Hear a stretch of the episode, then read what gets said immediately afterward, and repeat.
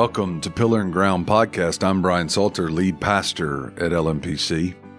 Pillar and Ground is a podcast for the LMPC family so that we may deepen in our knowledge of the ground on which we stand and increase our connection with whom we stand together in community and mission. Pillar and Ground features three different types of episodes Pillar and Ground, our confession of faith, Pillar and Ground, our connections, Pillar and Ground, our questions. This episode is a Pillar and Ground Confession of Faith episode where we seek to further understand and apply the truths in our confession of faith. Today we are looking in the Westminster Confession of Faith at chapter 1.4 and 1.5. The topic and subject of these two sections of the opening chapter of the confession is the assurance of Scripture's authority.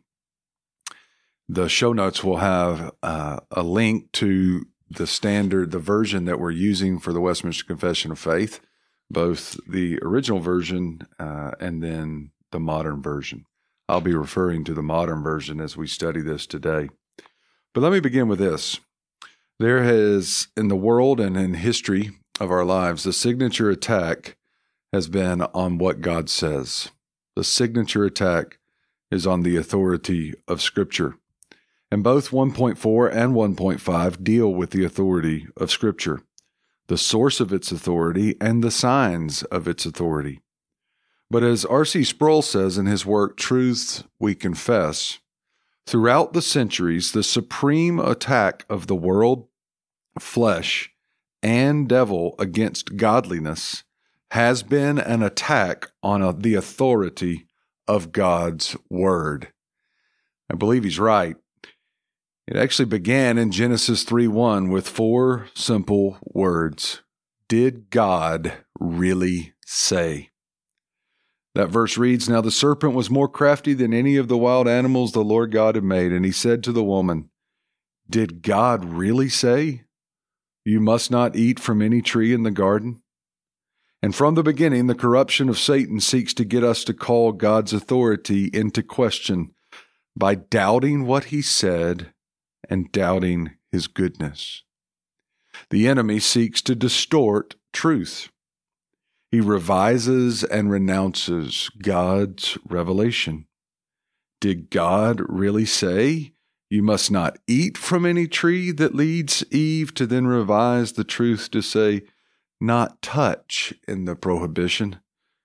So he causes us to distort Scripture, to twist, to renounce, what we know is true, what's been revealed. In verse 4, he says, You will not surely die. The serpent said to the woman, That's not true, but it's a convincing way of saying untruth, which is what the enemy does. And then we see in the beginning of Jesus' ministry, the enemy seeks to distort the calling of Jesus by tempting him, in essence, three times to avoid the cross. But the better Adam, the second Adam, Jesus, stands upon God's word and refutes the enemy with the word of God. And this remains from the garden through the cross to our current moment. The supreme attack of the world, the flesh, and the devil against godliness is to attack the authority of God's word.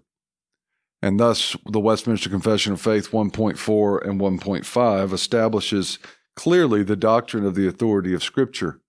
First, in 1.4, it reads the authority of the Holy Scripture, because of which it ought to be believed and obeyed, does not depend upon the testimony of any man or church, but entirely upon God, its author, who is truth itself.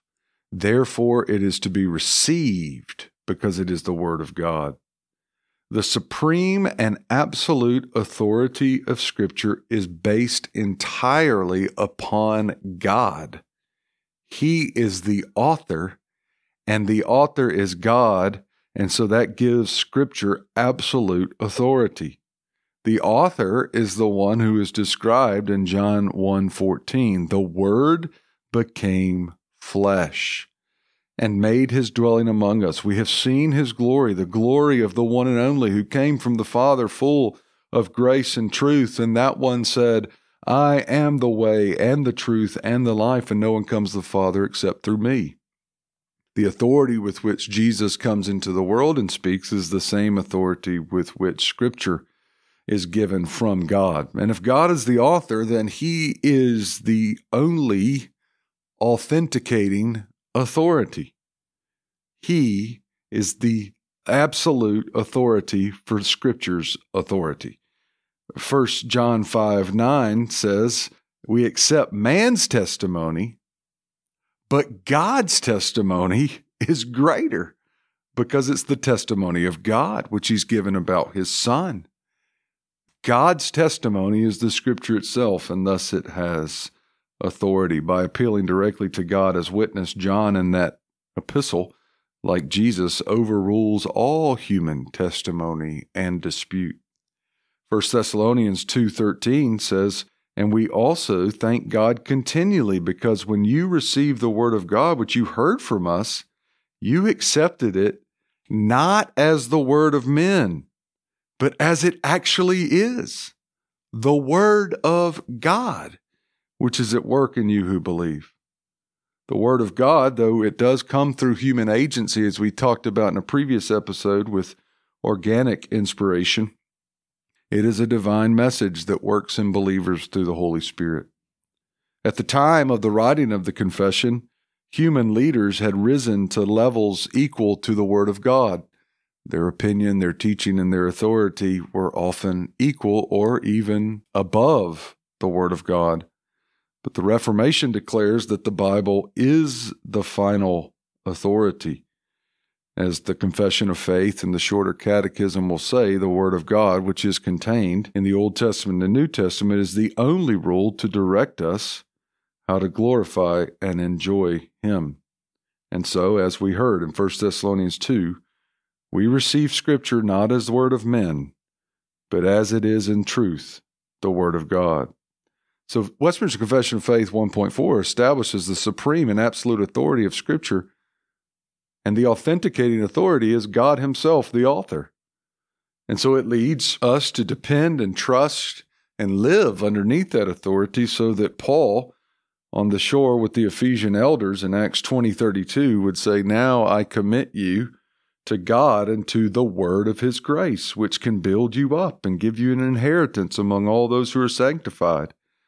And Hebrews 4:12 says for the word of God is living and active Sharper than any double edged sword, it penetrates.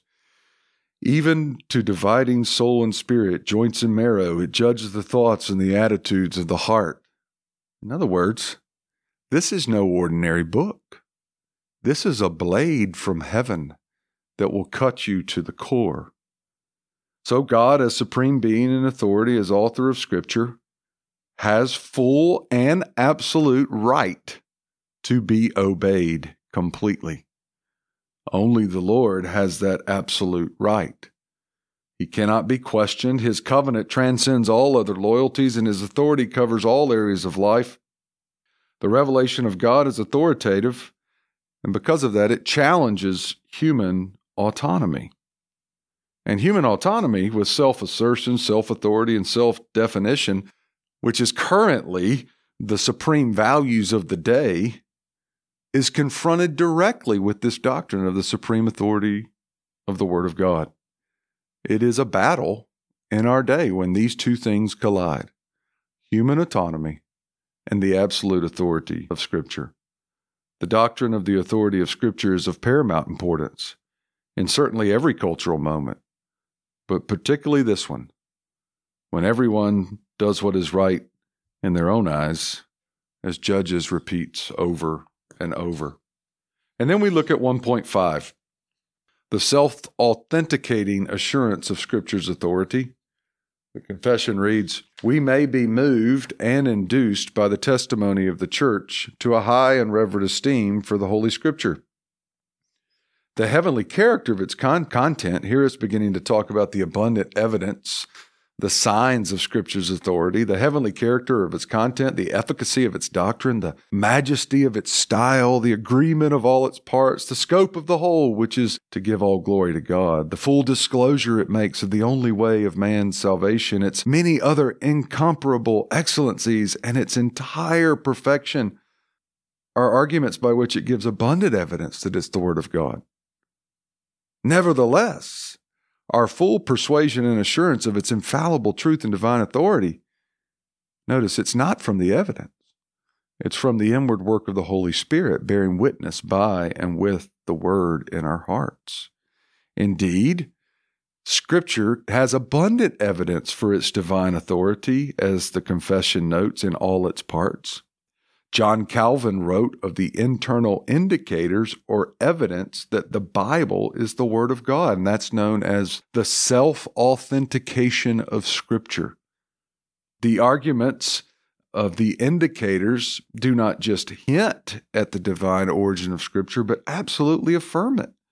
Scripture evidencing itself to be the very Word of God, the evidence of divine authorship the quality, it's inherent within it. It is confirmed uh, by that evidence, but not proven by it.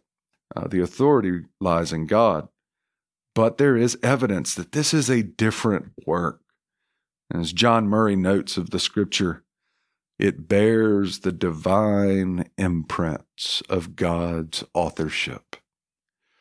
But those imprints are not the absolute authentication of its authority. That is found in God alone, the author.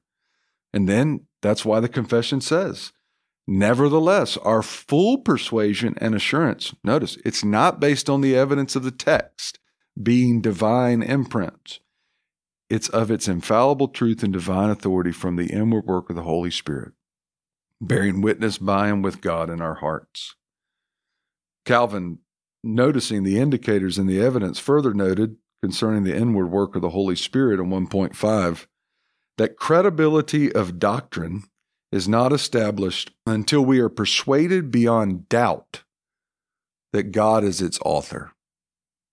Credibility of doctrine is not established until we are persuaded beyond doubt that God is its author. But then R.C. Sproul says but a person will not be fully persuaded or assured that the Word of God is the Word of God until God the Holy Spirit does a work in his heart. The Spirit melts our hearts so that we are willing to surrender to the objective truth that is there. And thus, Jesus in the upper room and that last gathering with his disciples in John 16, 13 through 14 would say, but when He, the Spirit of truth, comes, He will guide you into all truth. He will not speak on His own, He will speak only what He hears. He will tell you what is yet to come. He will bring glory to me by taking from what is mine and making it known to you. The same Spirit that helps us know Jesus as our Savior is also the one that empowers us to embrace the authority of Scripture and trust its promises. So, in summary, does final authority rest or reside in the church or in the Bible? It resides in the Bible. The Bible does not get its authority from the church, it receives its authority from God.